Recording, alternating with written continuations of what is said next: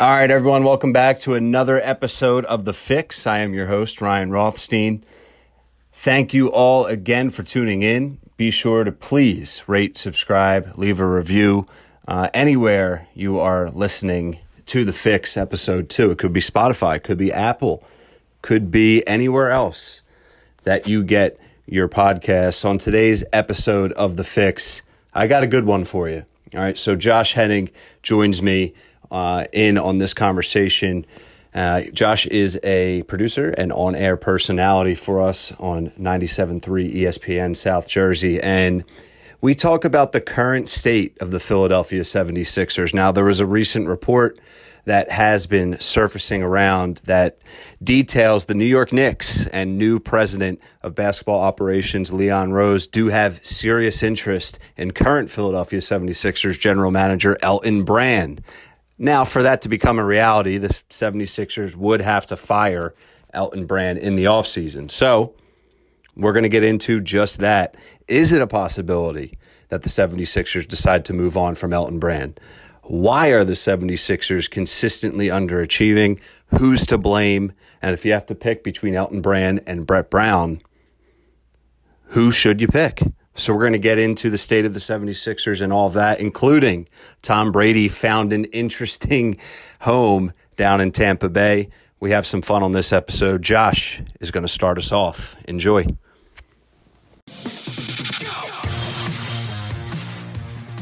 We've all seen those TV shows and movies where the antagonist spends half the television show or the movie going after the girlfriend of the protagonist and insisting how much better the girl would be with the antagonist and the protagonist, and always throwing in the, oh, he's going to cheat on you, oh, he's going to break up with you.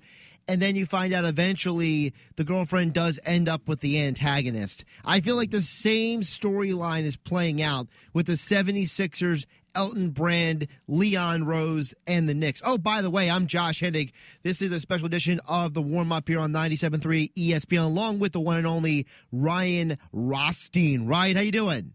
What's up, man? Let's get warmed up here for the Sports Bash. It's uh, it's different. One to two, one hour, happy hour. Let's get weird. Yeah, of course, the text board is open as always 609 403 09 7-3. For those who might not have seen it, you can go check it out at 973ESPN.com. Uh, the weird news popped last night about the Knicks' interest in the Sixers GM, who, by the way, is still under contract, a guy that no one has heard is interested in leaving. No one has said the Sixers are going to fire him.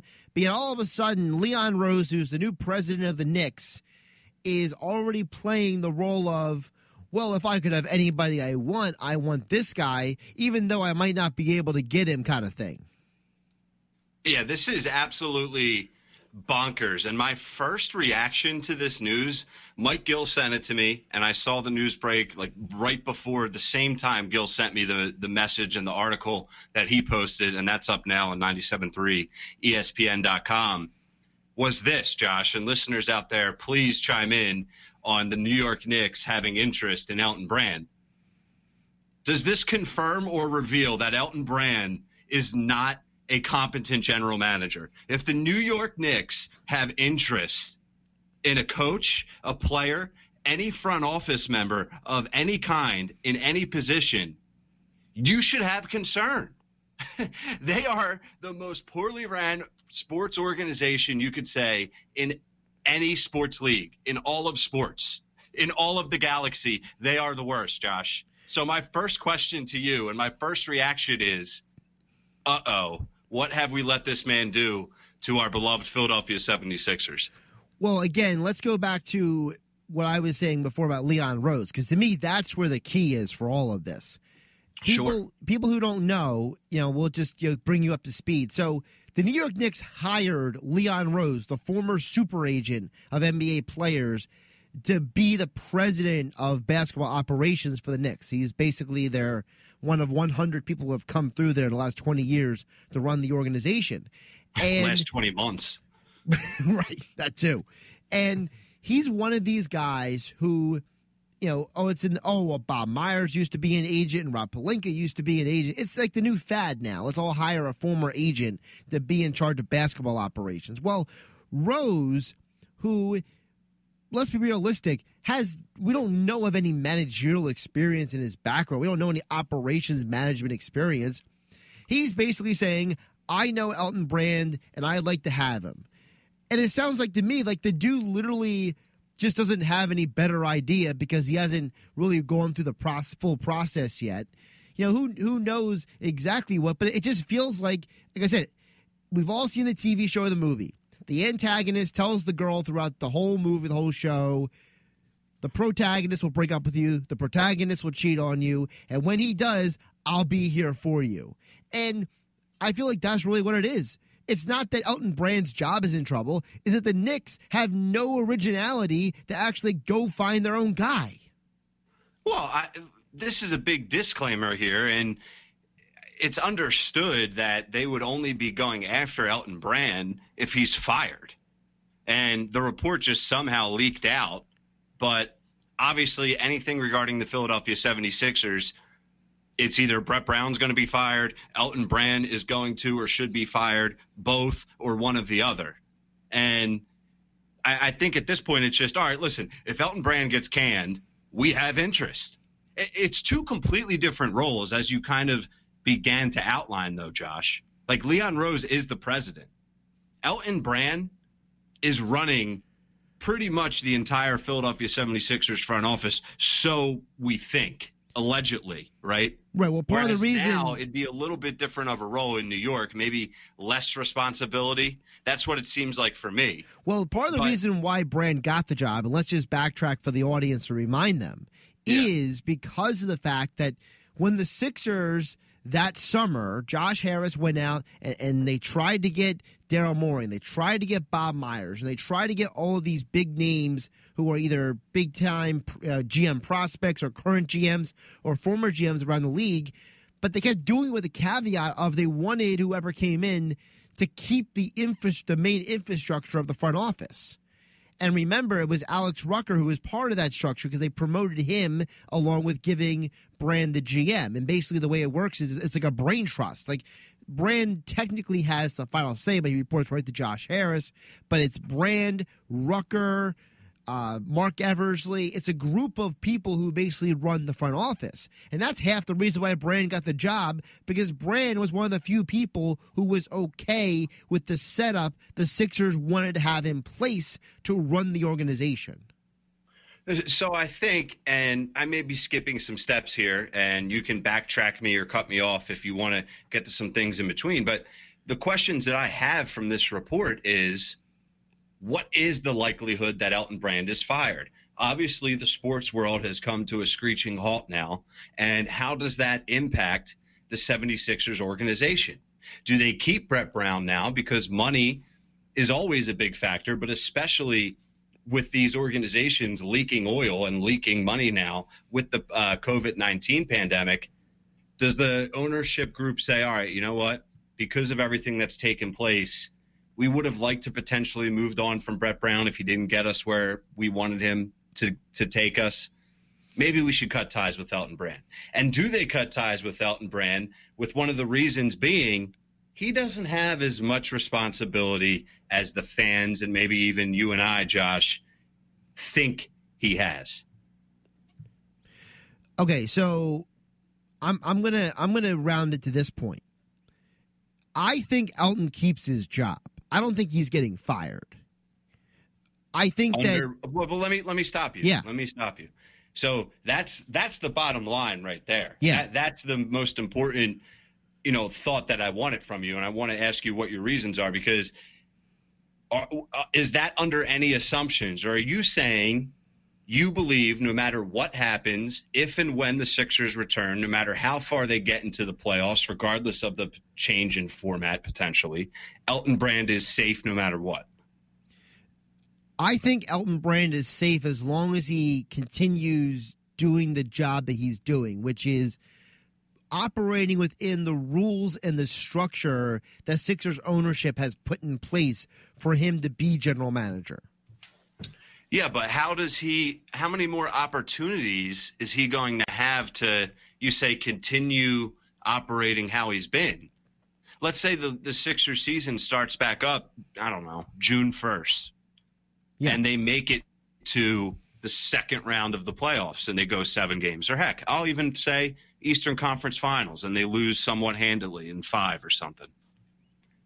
What type of opportunity is the ownership going to give Elton Brand at that point to prove himself? I would imagine they're having these talks right now. During this break, this is where the ownership group has to be meeting and going through plan A, B, C, and D, etc.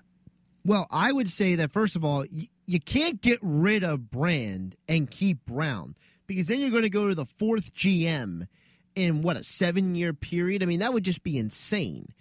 It is insane, but that's the 76ers. Well, it, let's listen. let's remember it was mitigating circumstances though. Like Sam Hinkie resigned in the midst of that whole mess.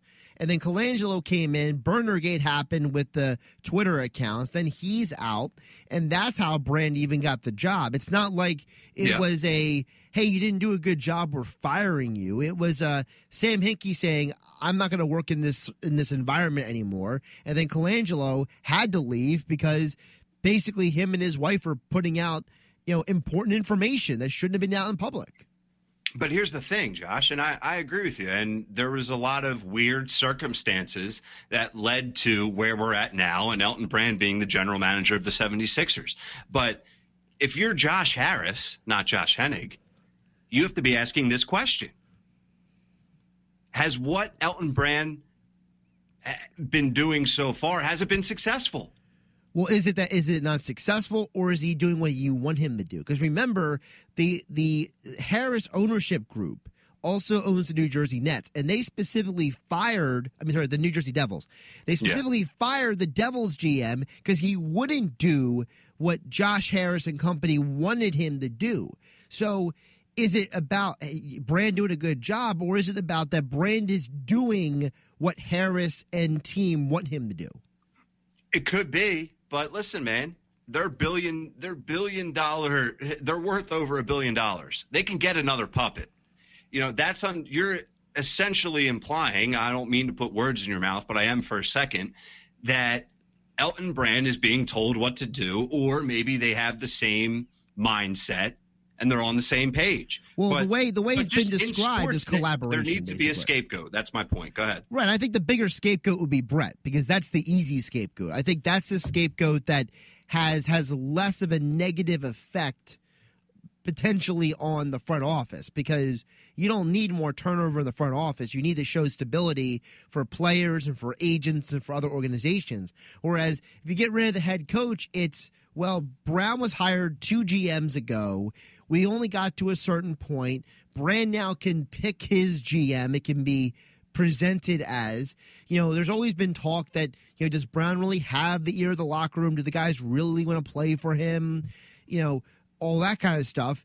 And Brett's basically been falling on the sword for the organization for what, six years now? He's been out in front taking all the bullets for this organization when the front office and the people who are supposed to be in charge don't want to talk to the media. So why not him be the scapegoat again? That and I would agree with you if all of this wasn't going on.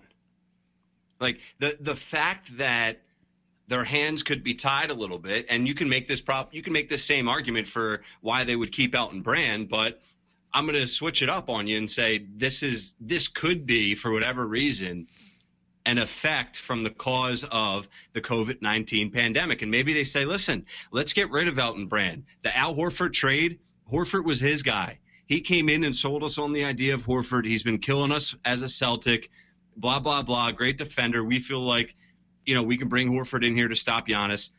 You can make an argument that that experiment has failed. You can make an argument that experiment that experiment hasn't seen its path all the way through. But what if they say we're going to get rid of Brand? We don't like the moves he made, and we're going to give uh, Brett Brown next year the interim GM role. But now you already paying, gave him that uh, role. Brett Brown for two roles. But he had that role, remember, a couple summers ago when they went into the draft. He did. That's why I'm saying I could see that happening. I, I could see the 76ers saying, listen, we need a scapegoat. We once again fell short. We once again changed the roster in the offseason. We once again made midseason moves. They did not pan out. We have no consistency on the floor. So you're making the argument for consistency off it. Maybe they say, you know what? We need consistency on the floor. And this is one more move we're going to make to the organization. And we feel the next guy is the right guy. Maybe that's Brett Brown for a year or two until they fit, find that next puppet. I could see that happening. I'm the way I'm looking at it is I think that it's more likely that Brown is let go and they find a new head coach because of the fact that at the end of the day, nobody really wants to blame the people who are actually at fault for the situation the Sixers are in. No one wants to actually blame the players. No one wants to blame Ben Simmons for not actually playing like a well-rounded basketball player. No one wants to blame Embiid for his inconsistencies with his conditioning and his ability to focus on the game. No one wants to blame Tobias Harris for suddenly forgetting how to be a consistent three-point shooter when he left the Clippers to the Sixers. Nobody wants to blame the players on the floor. And since you can't fire the quote unquote fire the players, you got to fire somebody. And I feel like that person, the sca- the easiest scapegoat, because of how the fans feel, and because of the fact that brand seems to fit the mold of what the front office wants from their from their general manager, sort of the ownership wants from the general manager. I think that's why Brett's going to be the guy because at the end of the day, the people who are really responsible for half the problems in this organization, the players, they can't get rid of them. Well, eh, that's always the bottom line, though, Josh, is it not? And I agree with everything you said, but yeah, if the players were playing better, organizations wouldn't be put in these situations. You know, if so and so develops, if so and so gets better, yes, of course, but that's not how sports work, as you and I both know. So there's going to be a change.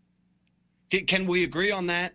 Oh, there's going the to be a change. Don't win the finals or get to the NBA finals. Absolutely, I agree with that. Some sort of change within the organization. Yes, I agree with that, hundred percent. Right. So at that point, you got to say this: Who's the guy? And I think I'm going to repeat. I'm going to repeat this question again. How does this delay of the season affect that decision? Because I think it does. You're making all valid points, but I don't think that is an easy path as how you're laying it out with what has, um, you know, transpired here with the season on hold. Text board is open at 609 403 0973. 609 403 0973. Dan from EHT says he says it, it, feels like the Redskins liking Ron Rivera, then firing Bruce Allen and Jay Gruden, dysfunctional owners all over the place. Snyder, Dolan, Jones are all dysfunctional owners. Those teams will never win. I'm a Philly fan. I love how messed up the Knicks are. we all love how messed up the Knicks are. but listeners, first of all, we're getting a lot of text messages, so thank you everyone for chiming in. I want I want them to answer this question for me, Josh. Mm-hmm. Does the Knicks having interest make you reluctant on Elton Brand? Even if Elton Brand remains the GM, are you saying, "Oh boy, this bleep show of an organization has eyes on our guy"? Well, here, so here's that tell you. So here's my response to that. Before the Knicks hired Derek Fisher years ago. They wanted Steve Kerr. Before the Knicks hired Scott Perry and Steve Mills, they wanted, they tried to pry Daryl Morey away from the Rockets. So is it that the Knicks have bad taste, or is it the Knicks always settle for the worst possible option? I mean, both. I think you can give all the above for any Knicks issues and ineptitude question. They, they do not know how to evaluate talent. They do not know how to treat their people within the organization. They have a guy in Dolan who's, quite frankly, seems to be the dumbest guy in sports. So, yes, I think it's they settle. I think they don't have patience. They don't evaluate front office talent, on court talent, head coaching talent. They hit the panic button way too fast. And the Sixers seem to be doing similar things just in a little bit different of a format. Doesn't it feel like the Sixers have hit the panic button on us multiple times throughout the past two to four years? Well, not two to four years, the last six years. A- anytime anything well, goes six. a little anything anytime anything goes a little sideways it seems like somebody has to hit the panic button like for example on draft night the report that one of the owners insisted on trading Mikal Bridges for Zhaire Smith Like, what is that? Yeah, that I mean, that's another move that you can look at and say was a massive failure. Is it not at this point? Oh, I have to say so. Sure. Not that Mikal, not that Mikal Bridges is going to be a superstar, but the fact that Zhaire Smith has just not panned out. Period. So Zhaire Smith has not panned out. We know he had that vicious, rare disease. You probably know and can explain it. I mean, I don't even think anyone cares to get the disease explained, but no. that that set him off. and then then you draft Matisse Thybulle, who's essentially the same guy. And yes, Matisse panned out. I love Matisse. I've joked and called him uh, Matisse Leonard, Kawhi Thybulle. but when you make that decision to draft Matisse, it's it's the same thing as Zhaire Smith. Like, what are you doing? And now you have two guys that are the same, and now you have Zhaire rotting in the G League.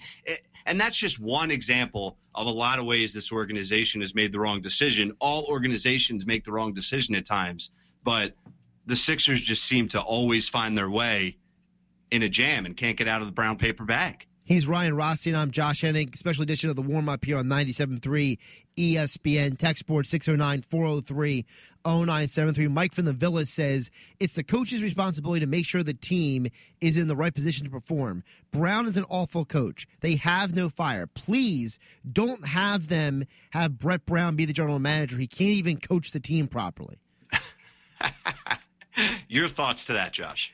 Well, again, you know, someone's got to be the scapegoat. Again, I, I always have been holding the position now for the last several months that I, have heard, I've been hearing for years about Brett Brown. You've seen it, you've heard it, but at some point, Brett Brown is more the scapegoat than the really the guy at fault. Uh, I here's the thing. Yes, you are right, and I've had this this conversation, and I guess you can say debate with Mike all the time it's not solely on Brett Brown, but number one, to what we've been illustrating, there's always a scapegoat. And number two, the coach is responsible for a lot of things that aren't tangible culture, how he has his players prepared, does he hold them accountable, is his voice expired?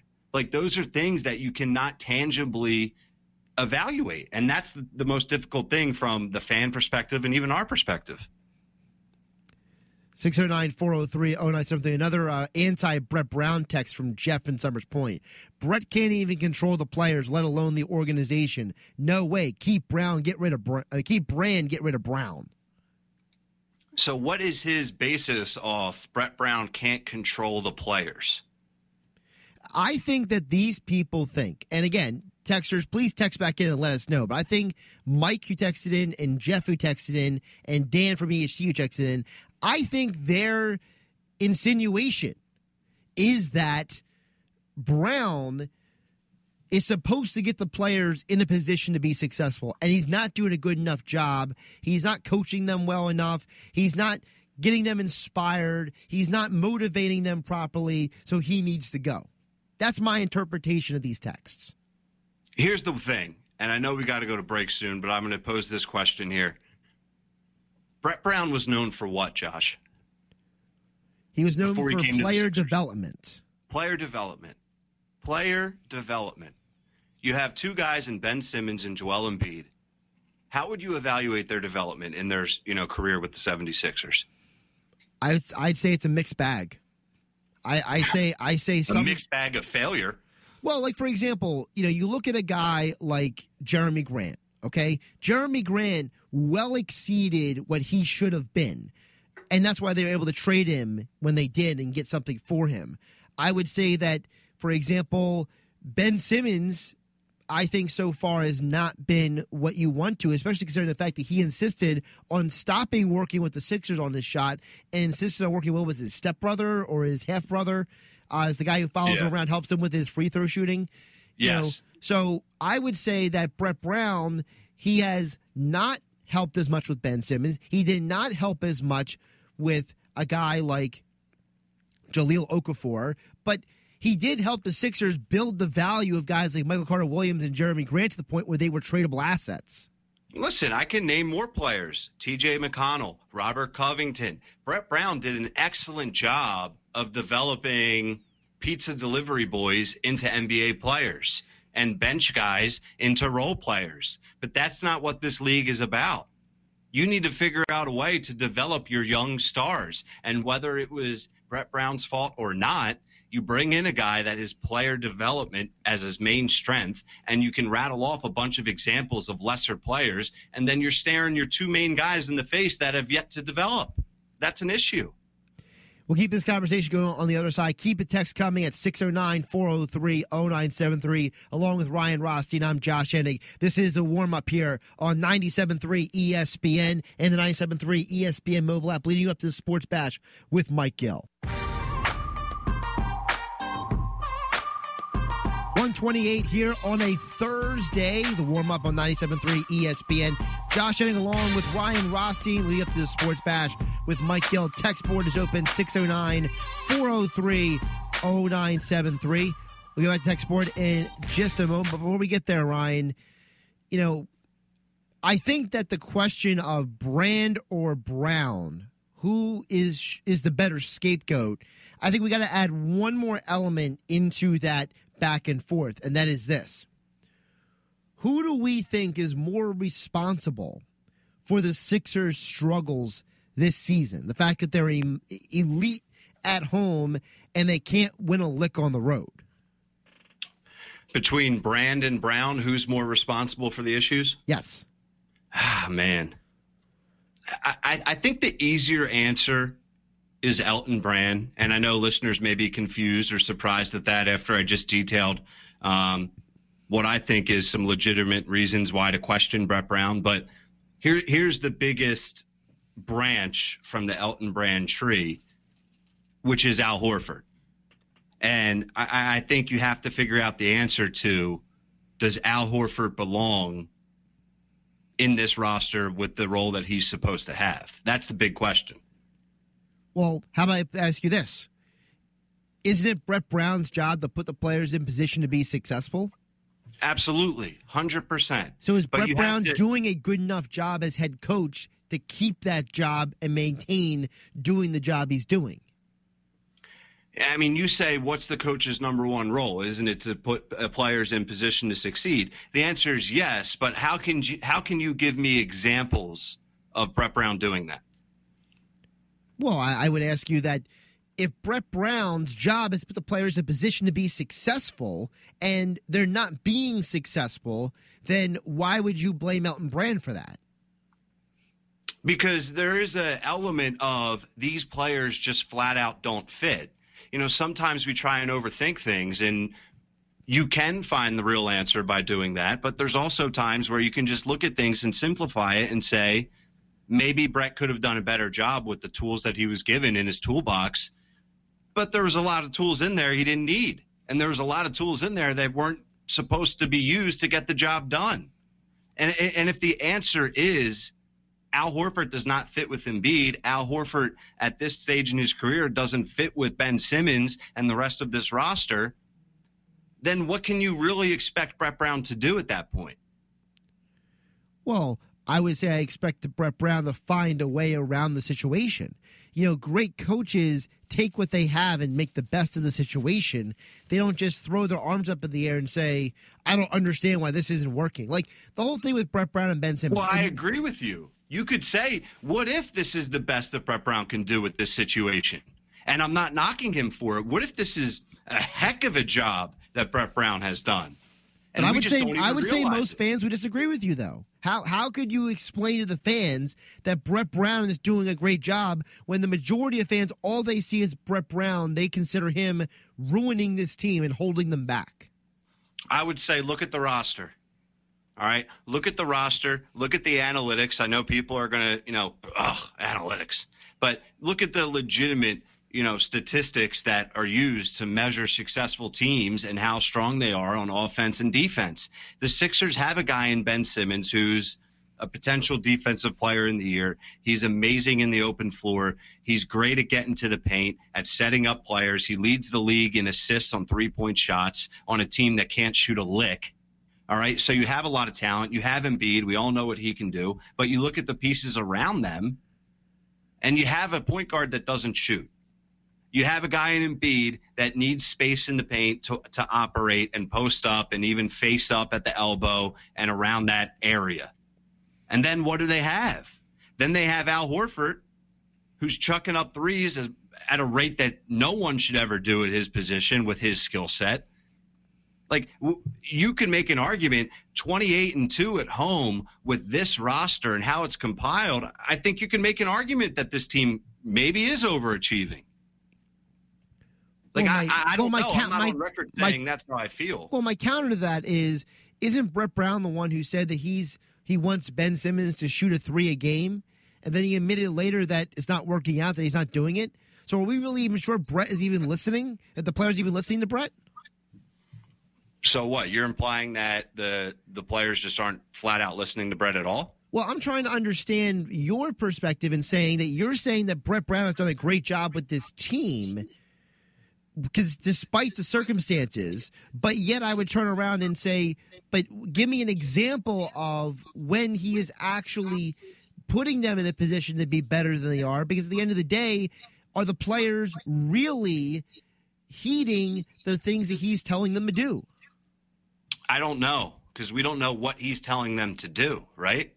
Like right. like we hear we hear Brett say he wants them to take threes. What does that mean? I, I don't know what that means. Like, are they not listening to him? I, I don't think we can ever measure what he's telling them and how the players are carrying out his message. And that's that's part of the problem in this conversation. And when fans or even anyone that's not in that room is trying to analyze any sports team, but especially the NBA, like how can we tangibly assess what is Brett Brown's message? What are the players following out? What aren't they following out? And how much is the responsibility on the front office? I mean, that's all these factors that we're trying to work through here so far in the show.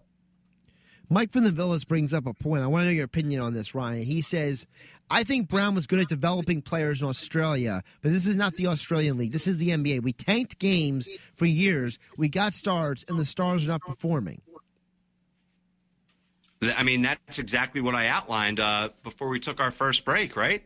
I, I bring up TJ McConnell. I bring up Robert Covington. You brought up Grant.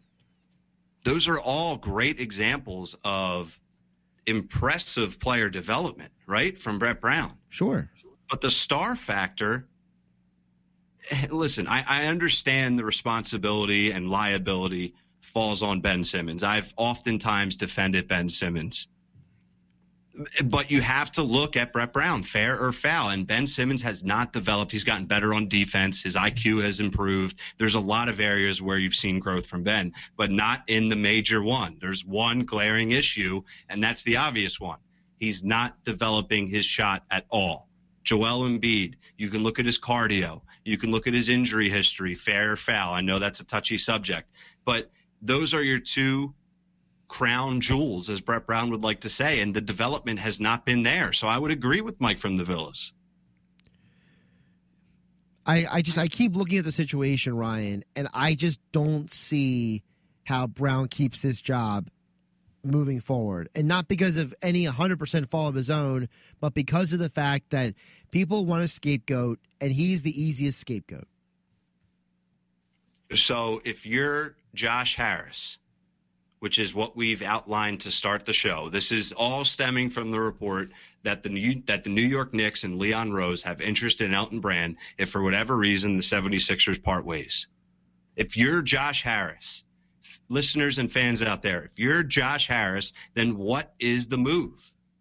Because I think we can all say with somewhat certainty that this Sixers team is going to fall short on our preseason expectations. This Sixers team right now unless Ben Simmons miraculously gets healthy, and this time off was a miracle, right? And they somehow piece things together and they benefit from a shortened playoff format. I mean, there's a lot of ifs here. This Sixers team is headed towards a second round playoff exit. What do you do? Do you just run it back? I don't see that happening. I don't I don't see everything as is now all in place next year. Whether now whether that's just Brown being moved on from, or that's certain players possibly getting traded. I'm not 100% sure what can and can't be done because, as we know, if the NBA season ends in, let's say, September, for example, you know, how long is really the offseason? How much time do you really have to turn around till another NBA season? Do they restart the season again in December and January? So then you have what, two months to do an entire offseason? So I don't know how much can really get done in that time frame. And the easiest thing might be just to fire the head coach and then bring in a new coach and then figure out the roster as you go along. I would hate to see, and none of us would know this answer if this is how it plays out, but I would hate to see Brett Brown return, Elton Brand return, and the Sixers' hands become really tied behind their back because of exactly the situation that you just outlined. Like now, they're going to potentially be forced to go into a full season again and pretty much waste it because of everything that's taken place over the past month or so. If they are planning on getting rid of Brett Brown, if they're planning on getting rid of Elton Brand, if they're planning to try and trade a big name in the starting rotation, and now they can't do all those things, how does that impact the future? It has a massive impact on the future because of the fact that you're basically stuck in motion at that point. Well, stuck in mud. Yeah, you're not stuck in any motion. Yeah, you're not moving at all. There's no, no. progress. And Dan Dan from EHT brought up a text on the text board. He says 50 wins for the next eight to 10 years. I think that's better than a 10 win season. Yeah, but what's the point of winning 50 games a year if you never get to the NBA Finals? Do you want to be the Toronto Raptors with DeMar DeRozan? Do you do you want to be any team that all they do is win the division and then never win a championship? There's a whole laundry list of those teams. Remember the Braves? They won one World Series in what a 15 year period of winning the division. They never won on the World Series. What if you're the Braves and you never win the World Series and you just keep winning the division? What what, what does that make you? It makes you a good story that's underachieving. like, but here's and that's the tricky part of trying to find your way through the maze of running an NBA organization. And I brought up the panic button type of decisions that you can point to at various points over the past four to six years, whatever the timeline is. And at some point, you have to stop hitting that panic button. But you also have to know when something isn't right. And that goes back to the Knicks thing. Like, do the Sixers have an inability to assess a situation and figure out when to move on from someone, when to keep someone, who to bring in and who not to bring in. I think that's all becoming valid questions as we start seeing the same results. He's Ryan Rothstein. I'm Josh Hennig here on the warm up on 97.3 ESPN. Before we hit the break, uh, little Sixers news. Al Horford has donated $500,000 to aid coronavirus pandemic his home country of the Dominican Republic, as well as each U.S. region in which he has played basketball. That includes Michigan, Gainesville, Florida, Atlanta, Boston, and Philadelphia. Can he donate $500,000 to a shooting coach? for for him for himself or for Ben Simmons? All of the above. All of the All right, we'll keep it going. Coming up next, 609 403 0973 is the text board. Uh, we have news about where Tom Brady is going to be staying in the Tampa area. And apparently, it's a very large location that reporters are currently camped outside of right now. We'll tell you about that next coming up, as well as continue our Sixers conversation and more. Ryan Rothstein, along with me, Josh Hennig, here on 97.3 ESPN and the 97.3 ESPN mobile app.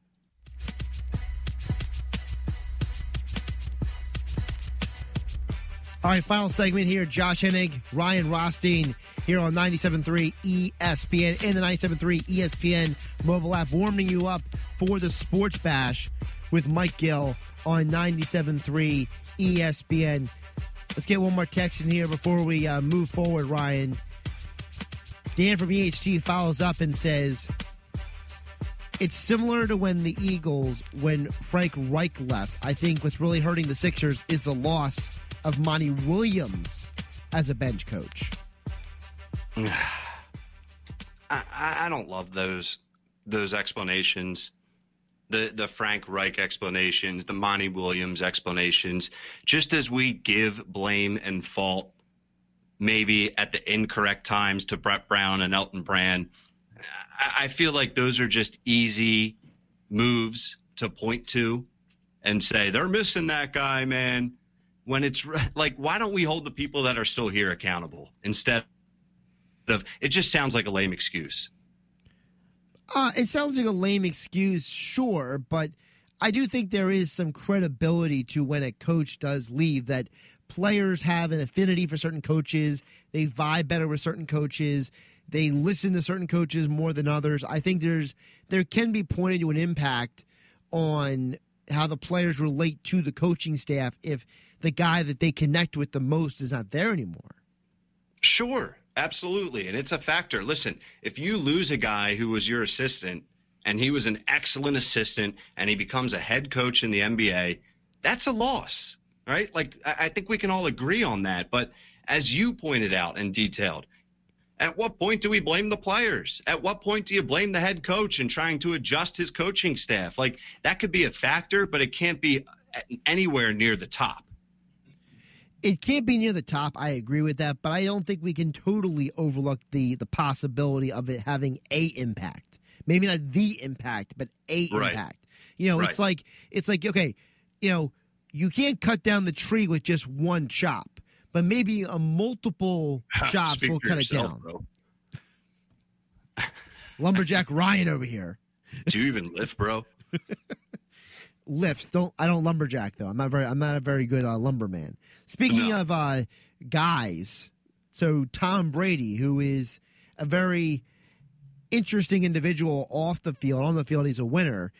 He uh, he's found a temporary home in Tampa, Ryan.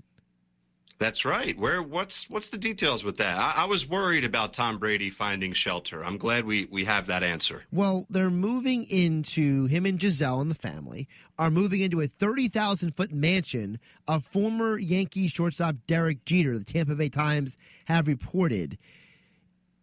Now, if you think about this, according to Tampa Times, Jeter's house on Davis Island has seven bedrooms, nine bathrooms, an entertainment room, a billiards room that wraps around a pool, with two boat lifts providing access to Tampa's bay, along with a pair, a pair of three car garages. The home has been nicknamed St. Jetersville, St. Jetersburg. Disgusting. It's so big that then Rays manager back in 2011 joked that if Jeter sold the property, the Rays could build a stadium there. All right, so I have some questions here. Number one, is this a sublease situation? Is is Brady paying rent? Is he living there for free? Did he buy it outright? Like, what is the landlord to tenant situation? I assume that Brady is giving Jeter some sort of payment because apparently Jeter's name is still on the property. So he's he's renting Jeter's house. Basically. Man, could you imagine a, a scenario where Tom Brady is late on his rent and Derek Jeter is like knocking on the door like, "Yo Tom, where's my money, man? Where's my money?" now, the article I have in front of me says that there's a connection between Brady and Jeter because Brady played at the University of Michigan when Jeter was taking classes there. Brady played at Michigan when Jeter was taking classes? Yes. So Jeter apparently was taking some college courses, even though he was playing in the major leagues. And apparently, Jeter was taking classes and previously had signed a letter of intent to play there, but went pro instead, but still went back and took some classes. Interesting. So they've had a friendship uh, dating back to you know pre Brady Super Bowl rings. Yeah, Michigan Wolverines for life. You know. Yeah, true that, man. True that. Although I do, I do find it interesting that he's basically taking somebody else's property and basically renting it. It almost is like his way of saying, "Look, I'm here for a good time, but not a long time." Exactly. He's not I, buying I a property. He's not investing in anything. You know, apparently he still has his home out in L.A. Him and Gisele, so he's looking for a property in the area to uh, hold over for the next two years. I wonder what type of parties Tom Brady will throw at Jetersville. Well, does he throw parties though? Right. Now you know, is there a security deposit involved? Now, according to Jenna Laine, she's been parked outside of the the this massive estate, this thirty thousand feet estate. Okay, and apparently she hasn't seen Brady or Gisele yet, but she has seen unmarked police cars canvassing the area, moving trucks, along with someone fixing the security gate. That's a great. That's a great report. the, the lawn was mowed at 12:02 p.m. Eastern, uh, followed by new shutters being installed. Like, what are we doing here with this? That it's amazing. I mean, Brady could have his own police department. Maybe he does. I'm sure he does, dude. Yeah, I may- mean, what a tough life that man lives. I mean, maybe he has a whole undercover contingent of dudes who just like make sure that him and Gisele are sheltered away from like the paparazzi. Yeah, maybe he has like a Guardians of the Galaxy like team, but it's Guardians of Tom Brady. So that would be GOTB. Sure. Yeah, that works. Just put GOTB on the side of the car, right? No, man, they're not going to reveal their identity. I mean, they're they're guarding him from a distance, obviously. Now, what do, what do you think is the preferred unmarked car? Like, are you going with like the classic police car? Are you going with like maybe another car that's like blacked out? Dude, everyone, the unmarked cop cars, who cannot spot out an unmarked cop car? Uh, Am I right? Like it's the black what is it? Like the um is it a Ford? You know what? It's the black four door. They use Dodge Chargers now, all Right. blacked out. It's like I- can spot an unmarked police car from a mile away. If I want an unmarked police car, I'm getting like a soccer mom minivan. That's what I'm going with. Now you're not going to be able to catch anyone. Well, I think I think you need to be able to catch someone. So maybe you get something a little bit more nimble, you know. And maybe it's not the Chargers, like you said. The police are starting to use the Chargers now, but hey, you know, maybe you go with a, uh, you know, maybe you go with like a bunch of under, like you know, unmarked Acuras. That could work. I mean, hey, we should just ask Elton Brand and Brett Brown and do the opposite of whatever answer they give.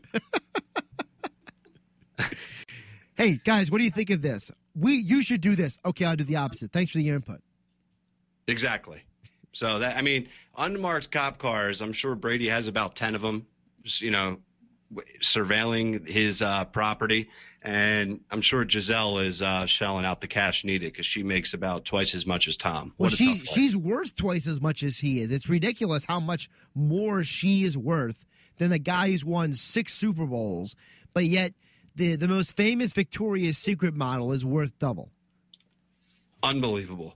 That's Now, the that's I- the world we live in, Ryan. It is the world. Now, I've been getting these text messages. I know we only have a minute or two left. Um, correct me if I'm wrong there, but I've been getting these text messages from friends where it lists every single NFL team, and you have to write your favorite player of all time from every single NFL team. I'm getting so many of these text messages, it's becoming annoying at this point. All right, Are well, you getting about any of these? I have not gotten any of these. I have no idea what you're talking about. Mm, wow, that's that's a little bit awkward. I'm sorry, you don't have any friends. Oh, so you know, it's part it's part of being me. Oh, by the way, uh, according to Rapoport, this just came down. Tom Okay. Brady's new backup was just signed by the Bucs to a one year deal.